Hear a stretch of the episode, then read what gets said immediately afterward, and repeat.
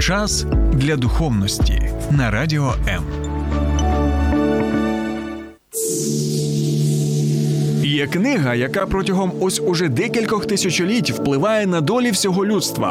Можливо, настав твій час? Програма «Сторінками Біблії» з теологом Сергієм Наколом. Щодня о 12-й на Радіо М.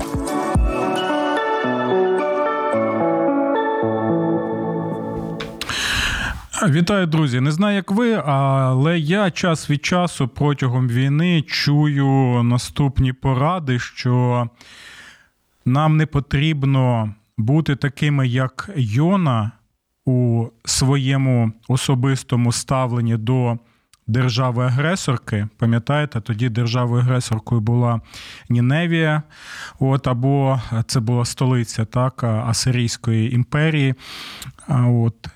Не можемо ми так ставитися, як Йона, а нам потрібно ставитися до країни-агресорки саме як ставився Бог. І оцей приклад з Йоною, краще сказати, те, що там ми читаємо в книзі Йони, вважається, що нібито у нас не може бути такого ставлення до окупантів-агресорів, так, а нам потрібно любити державу-агресорку, як любив їх Бог, і не копіювати Йону. І от сьогодні ми з вами спробуємо все ж таки дізнатися, що ж там насправді відбувалося, яке було ставлення у Йони і особливо, яке ставлення було у Бога. Ми розглянемо сьогодні з вами усе це саме в історичному контексті, в якому перебував Йона, в якому перебувала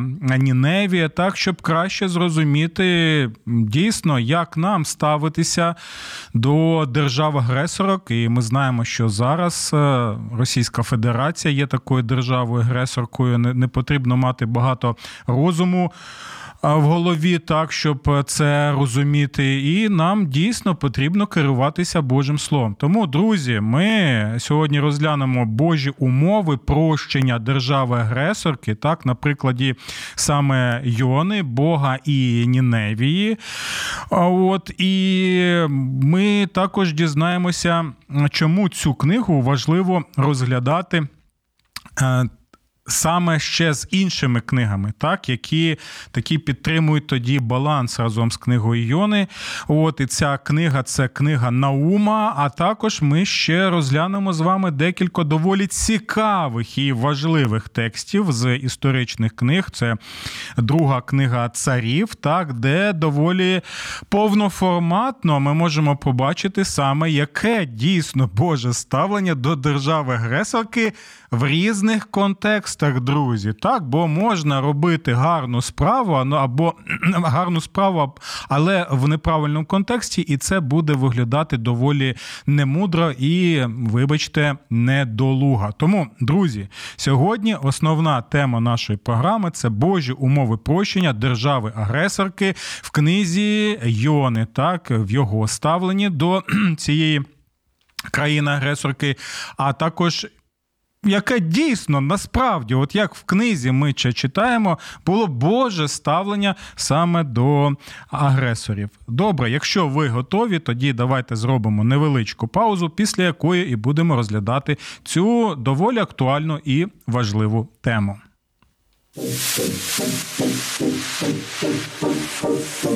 Слухай Радіо М на FM-хвилях. Київ 89,4 FM, Івано-Франківськ 102 FM, Запоріжжя 88,8, Кременчук 97,9, Донецька область, Слов'янськ, Краматорськ 87,5, Покровськ 103,7, Гірник 105,5, Одеська область, Миколаївка 101,7 FM. Радіо М. Ми тут заради тебе. Біблія під іншим кутом. Програма «Сторінками Біблії» з пастором Сергієм Наколом.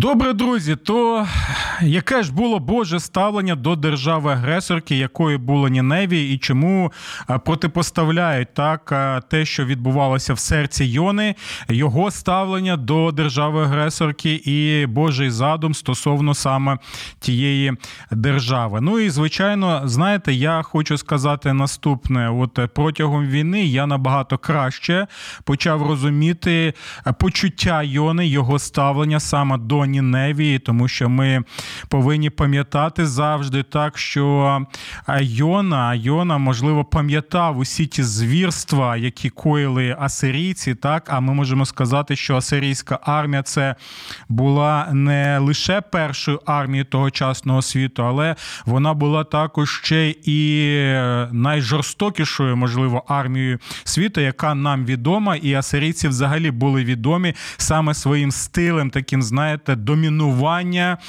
своїм стилем війни, саме в тому, що жорстоко поводилися так і на полі битви, і особливо в своєму ставленні до полонених, до тих людей, які вони зробили рабами тощо. Так, і дійсно це було жахливо, особливо тоді, коли ти втратив когось з рідних, з близьких людей, можливо, ти втратив дружину, або дітей своїх втратив, або чоловіка втратив. І, знаєте, навіть через призму книги Псалмів ми можемо побачити, які були почуття. Це почуття нормальних людей, живих людей, так, які дійсно стикнулися з таким страшним злом, з втіленням демонічним зла саме в конкретних людях і в ось цій саме системі Асирійської імперії. От на це нам потрібно завжди звертати увагу, і в якомусь сенсі ми можемо зрозуміти Йону, так, зрозуміти його небажання саме йти в те місце. Це те саме, що якщо б нам зараз сказали, в принципі, як навіть деякі закликають, що нам потрібно ставитися так до Російської Федерації і особливо до Москви, як Бог ставився до Ніневії, так, і закликав Йону саме проповідувати в Ніневії. І от ми могли проповідувати саме і в Москві. Хоча лише уявіть ту ситуацію так, щоб якщо б ми навіть перетнурили кордони, якимось чином дісталися Москви, Червоної площі, я навіть не можу уявити, скільки б там секунд ми простояли, можливо, лише б відкрили рота, і після цього та доблісна так, Росгвардія, яка доволі ефективно вміє використовувати палиці так, для того, щоб свій власний народ так, заарештовувати, так, то вона б доволі швидко б і нас би заарештувала, якщо б ми забажали проповідувати саме в цей час. Так. І, друзі, ось чому настільки важливо, я нагадую, щоб розуміти, в який саме час Бог закликав Йону проповідувати саме в Ніневії. Це важливо, друзі. А чому важливо? Тому що контекст має значення. Що я маю на увазі? А те, що Бог не покликав Йону проповідувати державі-агресорці саме під час війни, саме під час звірств, які могли коїтися саме в його маленькій батьківщині. Це важливий момент. І ось Друга книга Царів, 14 розділ. Вона доволі важлива. Чому? Тому що ми ще будемо читати 19 розділ цієї книги для того, щоб побачити, знаєте, Боже ставлення до Ніневії не лише так, в одному конкретному кейсі, так, до цієї столиці Асирійської імперії. Але нам потрібно побачити і інші, так, аспекти Божого ставлення до агресорів і як вони змінюються в різних контекстах. Це також має величезне значення. В 2 Царів 14:25 ми читаємо наступне. Єровоам вернув Ізраїлеву границю від, де йдеться до Гамату, аж до Степового моря, за словом Господа Бога Ізраїля, що говорив через раба свого Йону, сина пророка Мітая, що згад Геферу. Тобто ми можемо побачити, що Йона жив в своїй державі за часів царя Єровоама. І що саме це був за час? Це був час економічної стабільності і процвітання. Тобто країна, в якій перебував Йона на той час, вона перебувала саме в стані відносного миру і спокою. Економіка був розвиток, так? Був розвиток, що такі от процвітання було, так? Стабільність була. І люди вже починали, знаєте, звикати до такого стану речей. Тобто був спокій, так? Це, знаєте, те саме, що коли Україна виграє війну цю, так, з державою-агресорською Російською Федерацією, і вона стає, наприклад, так, частиною вже Європейського Союзу, вона там вже є частиною НАТО або на шляху до НАТО, так, і виконує всі ті зобов'язання, які від нас очікуються, так, одне з яких є також, щоб у нас був низький рівень корупції, так, про це також Слово Боже нам нагадує, що це великий гріх, який має серйозні наслідки. І от саме в такому контексті, так, коли вже мир, коли нема війни, коли нема ось цих всіх звірств, ось саме в цьому контексті Бог і каже Йоні йти в Ніневію. Як то кажуть, це дві великі різниці. Розумієте? Так. Далі ми побачимо, що Ніневія в ті часи, вона навіть в своєму середовищі, в своїй імперії, так, в своїй державі характеризувалася насильством, пригнобленням, так, знищенням людей. От, це все було. Але я хотів от наголосити на тому, що Бог не каже Йоні йти проповідувати державі-агресорці саме тоді, коли відбуваються воєнні дії, як це відбувається у нас. І це ось важливий момент от тим всім радникам, які кажуть, що нам потрібно так робити і зараз в цей конкретний час. Бо тоді, коли була війна, чомусь Бог не казав Йоні, Бог не казав іншим пророкам, щоб вони йшли і проповідували, і Бог не казав, що я настільки люблю цих людей, що хочу, щоб вони навернулися від своїх злих шляхів.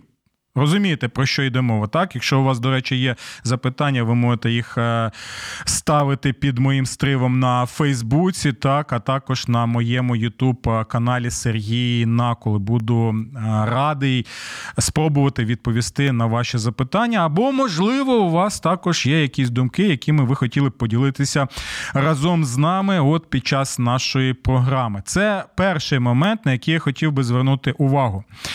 А другий момент, пам'ятаєте, так, ми прочитали 14 розділ Другої книги Царств, а зараз ми прочитаємо вже 19 розділ Другої книги Царств з 36 і 37 вірші. Вони доволі важливі. Чому? Тому що 19 розділ нам що? Він нам розповідає про доволі одну цікаву особу.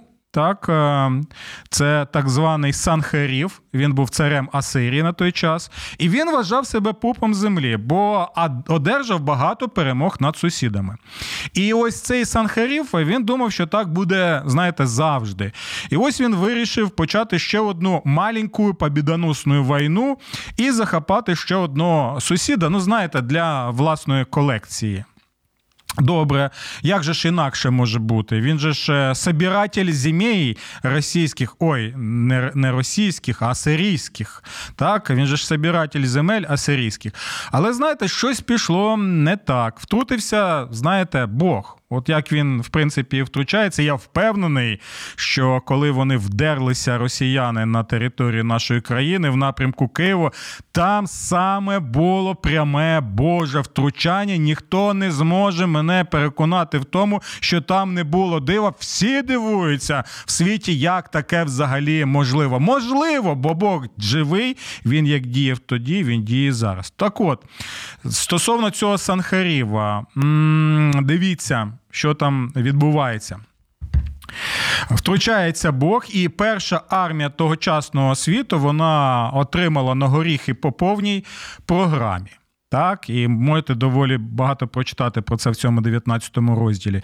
А що ж сталося з цим Санхерівом, так, з цим пупом землі? Ну, принаймні, він так себе вважав, як і багато інших себе так вважав. До речі, всі вони вже давно мертві і давно вже відповідають перед Богом за свої злі вчинки. Так що ж з ним сталося? Біблія відповідає. Ось ми читаємо ці вірші.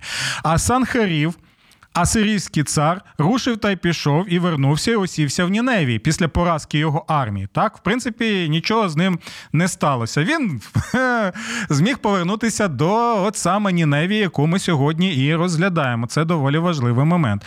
І, до речі, ще хотів звернути вашу увагу. В 19 розділі, скільки б ви не читали, ви не побачили те, так, не побачили б те, що Бог казав пророку.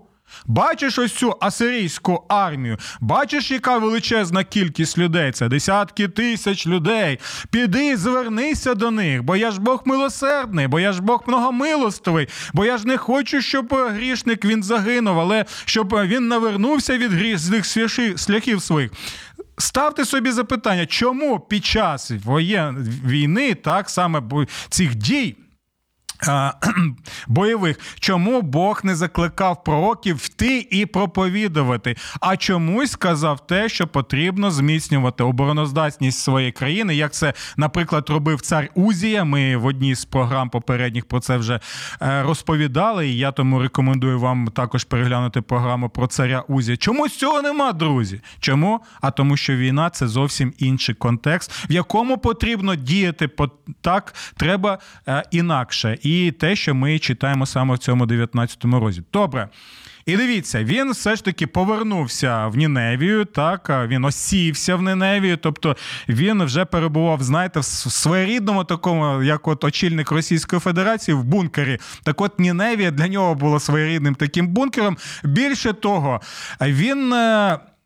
Він прийшов в одне місце, і це було найбезпечніше місце в усій Асирійській імперії, так? І що ж це було за місто? Ми читаємо наступне. І сталося, коли він молився в домі Нісроха, так, Нісроха, це не матюк. Одразу кажу, Нісрох – це ім'я язичницького бога, якому саме вклонявся ось цей Санхерів. Так? Коли він молився в домі Нісроха, тобто в храмі Нісроха, то Адрамелех та Шар Ецер убили його мечем, а самі втекли до краю Арарату. Ось яке покарання Боже він отримав від власних синів, бо Адрамелех та Шар Ецер – це його власні сини. Так, і ми можемо побачити, що це було найбезпечніше місце для нього, так, найкомфортніше, можна сказати, високий рівень такий був безпеки, так, охорони тощо, але рідні сини його ліквідують, і ось така доля спіткала саме ось цього так званого пупа землі, а втекли вони, як ви можемо побачити, до краю Арарат, це територія там, де сучасна Вірменія. Ну, це так, щоб ви трошечки орієнтувалися, де це все відбувалося. Тому, знаєте, ось тут ми чомусь не бачимо, що Бог саме в той час казав пророкам, щоб вони йшли саме в той час в Ніневію і зверталися саме до цього царя Санхеріва. Так, Бог чомусь зробить так, щоб він був знищений руками власних синів, яких він породив. Знаєте, як Тарас Бульба казав, я тебе породив, я тебе вб'ю, а тут його сини казав, ти нас породив, але ми тебе вб'ємо, бо у нас є свої власні міркування стосовно нашої і твоєї майбутньої долі. Висновок ось цього 19-му розділі, скільки мотузку не плети, а кінець її буде. Це стосується Санхерівів минулого, сучасного і майбутнього. Будь ласочка, не грайтеся з Богом. Не треба цього робити, бо наслідки будуть катастрофічні. Будете голими і босими стояти перед цим Богом. Подобається вам це? Ні. Це гарантія. Це гарантія Божого Слова. Тому що, друзі, в підсумку саме за Богом останнє слово, і сміється той, хто сміється останній. Ми можемо сказати, особливо коли читаємо другий псалом, що сміється саме Бог. А вам уже всім буде не до сміху. От я хотів вам просто показати, так, що в одному контексті стосовно Ніневії Бог закликає Йону проповідувати щось, і ми ще розглянемо це більш ретельно і детально, це важливо. А в іншому контексті ми можемо побачити, що Бог знищує армію держави-агресорки, так, не надсилає ніяких пророків і знищує, ліквідовує також і очільника цієї держави-агресора, яким був саме Санхерів, в храмі, вибачте, що знову кажу це слово, в храмі, слава Бога, Нісроха. Ось така от ситуація. Далі рухаємося. От. Але давайте, я думаю, зробимо зараз ще невеличку паузу, після якої ще більше буде важливих деталей і смаколиків для того, щоб ми розуміли, що ж там відбувалося в ті часи. Болю неможливо позбутися, але можна навчитися з ним жити. Лінія психологічної та духовної підтримки «Довіра». Телефонуй за номером 0800 50 77 50 або заходь на сайт довіра.онлайн. Твоє майбутнє створюється сьогодні. Добре, друзі, продовжимо розмірковувати над часами пророка Йони, так, і ми вже доволі цікаві могли знайти опис подій, так, тогочасний, з 14 розділу Другої книги Царів і з 19 розділу. Напишіть, будь ласочка, що ви думаєте стосовно цього. І дивіться, тут у нас є декілька таких ось коментарів. Як історично події навколо Ніневії та пророцтва Йони перегукуються з подіями сьогодення, які висновки можна зробити, порівнюючи наше ставлення до держави-агресорів з підходом Йони до Ніневії. Дякую. Ще у нас, як ви гадаєте, як буде ліквідований головний ворог українців? Дякую вам велике за ваші запитання. Я сподіваюся, що протягом цієї програми я в своєму поясненні і відповім на ці запитання. Так? І знову повертаючися до книги пророка Йони, я хочу, друзі, нагадати, що ми не можемо розглядати книгу пророка Йони і саме цю подію з повелінням Бога Йоні йти саме до цієї столиці держави-агресорки, так, це, так можна сказати, тогочасна була Москва, от, Асирійська імперія – це була Російська імперія, можна так от порівняти, якщо ви так цього бажаєте, так, для того, щоб краще розуміти контекст. Нам потрібно усвідомити наступне. Біблію, яку знав Господь Ісус Христос, Танах на івриті. Так? В цій Біблії і в тому каноні, який був відомий Господу Ісусу Христу, не було окремо книги Йони. Я ще раз наголошую на тому, що за часів Господа Ісуса Христа не було окремої книги Йони, і взагалі не було 12 окремих книг, які нам відомі як книги малих пророків. У нас ми бачимо, 12 книг, 12 малих пророків, але в той час ось те, що в нас 12 книг, то було відомо нашому Господу Ісусові Христові як одна книга, і назва її була книга 12.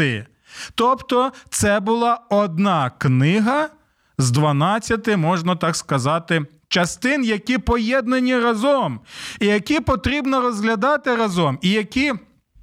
Що роблять? Вони доповнюють одне одного, так? І для того, щоб краще зрозуміти те, що відбувається в книзі Йони, нам потрібно розглядати також і інші пророчі книги. І в цьому питанні нам допоможе саме книга Наума пророка, бо там також він багато пророкує саме стосовно Ніневії. І ми побачимо, як ці книги, вони доповнюють один одного і підтримують ось таку своєрідну рівновагу або, вибачте, своєрідний баланс. Оце на що нам потрібно звернути увагу, як ми це могли побачити і на прикладі ось цього асирійського царя Санхеріва. Так? Давайте тепер спочатку трошечки прочитаємо ще з книги пророка Наума, так? Що ж там ми бачимо, так? Бо, дивіться, в одному випадку в книзі пророка Йони ми бачимо, що Бог повеліває так, щоб він пішов і почав проповідувати державі-агресорці, але в іншому випадку ми можемо побачити, що ситуація доволі відрізняється від Йони, так? Що Бог може звертатися і так, і так. І Божу справедливість, Божу праведність ніхто не скасовує. Це ми чудово можемо побачити і в книзі Наума. От давайте ми прочитаємо трошечки. Це з першого розділу. «Провіщення про Ніневію. Книга видінь Наума Залкоша. Господь є ревнивим Богом і месником». Ого! «Господь є мстивим і сповненим гніву. Господь є тим, котрий відплачує ворогам своїм. Він безпощадний до своїх ненависників». Це все стосується Ніневії, друзі. Ага, так, саме так. Слухайте далі аргументацію Наума. «Хоча Господь довготерпеливий і могутній силою, але безумовно винуватого непокараним не залишить». Почули ці слова? «Винуватого непокараним не залишить.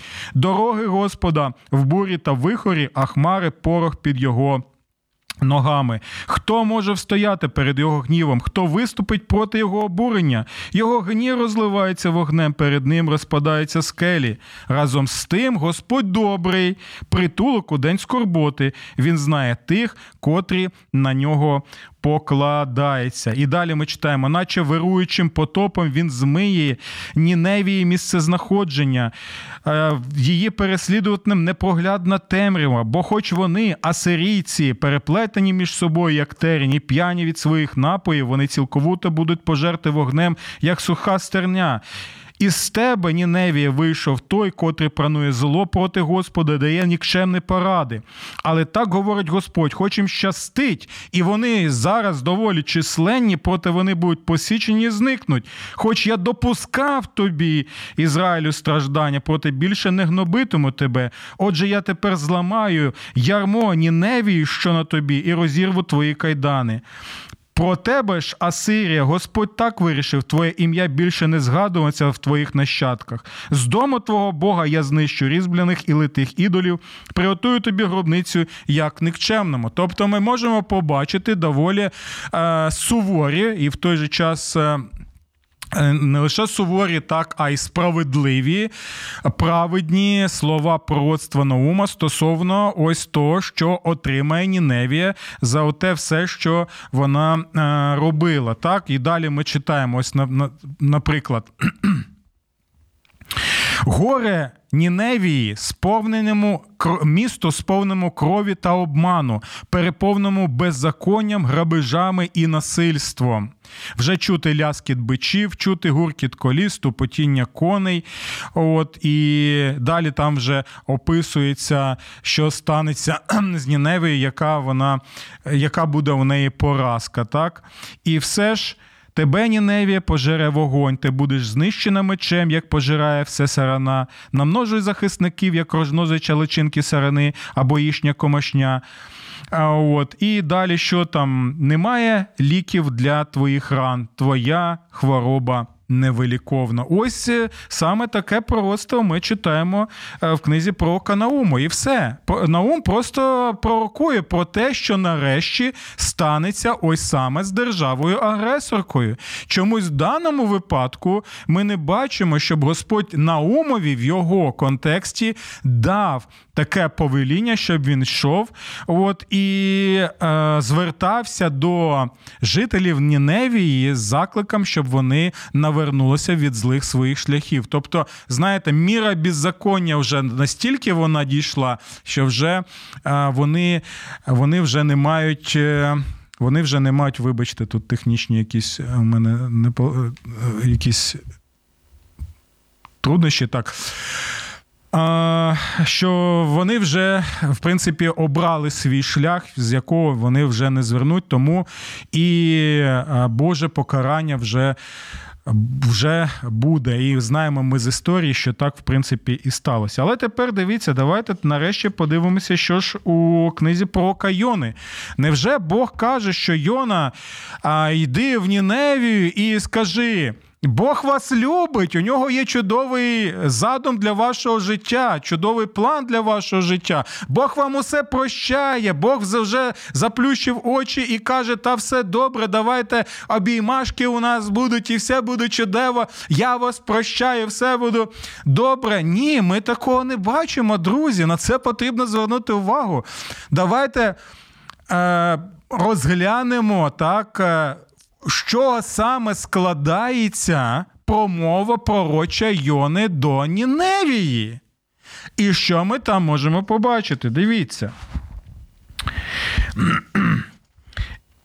Які перші взагалі слова? Ви звертали на це увагу чи ні? І почав Йона ходити вулицями міста, скільки можна було пройти за один день, і проповідуючи говорив, через 40 днів Ніневія буде зруйнована. Почули? Ось яка була звістка у Йони. Тут нічого нема про якесь там безумовне прощення, про Божу любов. Він не проповідує, Бог вас любить, все чудово. Ні.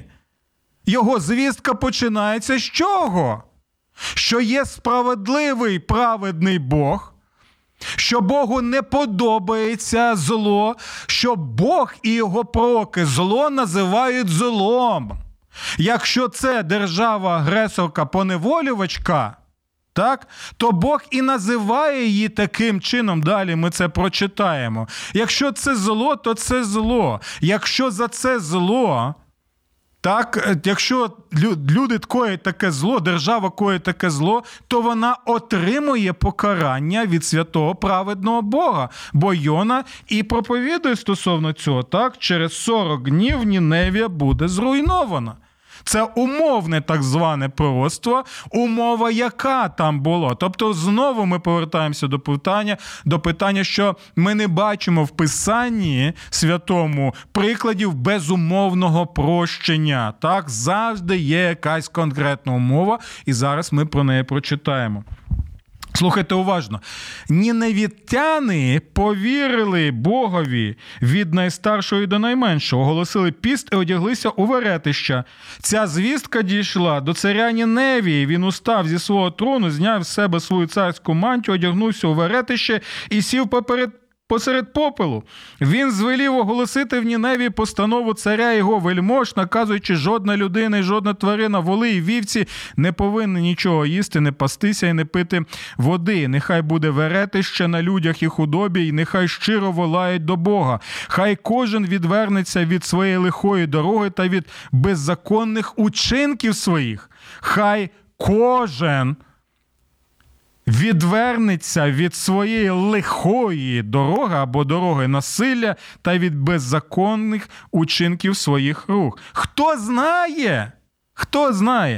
Може, якраз Бог зглянеться і відверне від нас свій палкий гнів та обурення, і ми не загинемо. І далі, коли ж Бог побачив їхні вчинки, звернула увагу, не просто слова, не просто формальність якусь, так, що вони там одягнулися у веретища, перебували у попелі, так, якусь там молитву вони прочитали, там сказали прости нас, а далі коїли свої справи. Ні, слухайте уважно, коли ж Бог побачив їхні вчинки, а також те, що вони звернули зі своєї злочинної дороги, то Бог тоді змилосердився над ними і скасував те лихо, що мав учинити, і не допустив його. Ось, друзі, що ми саме бачимо.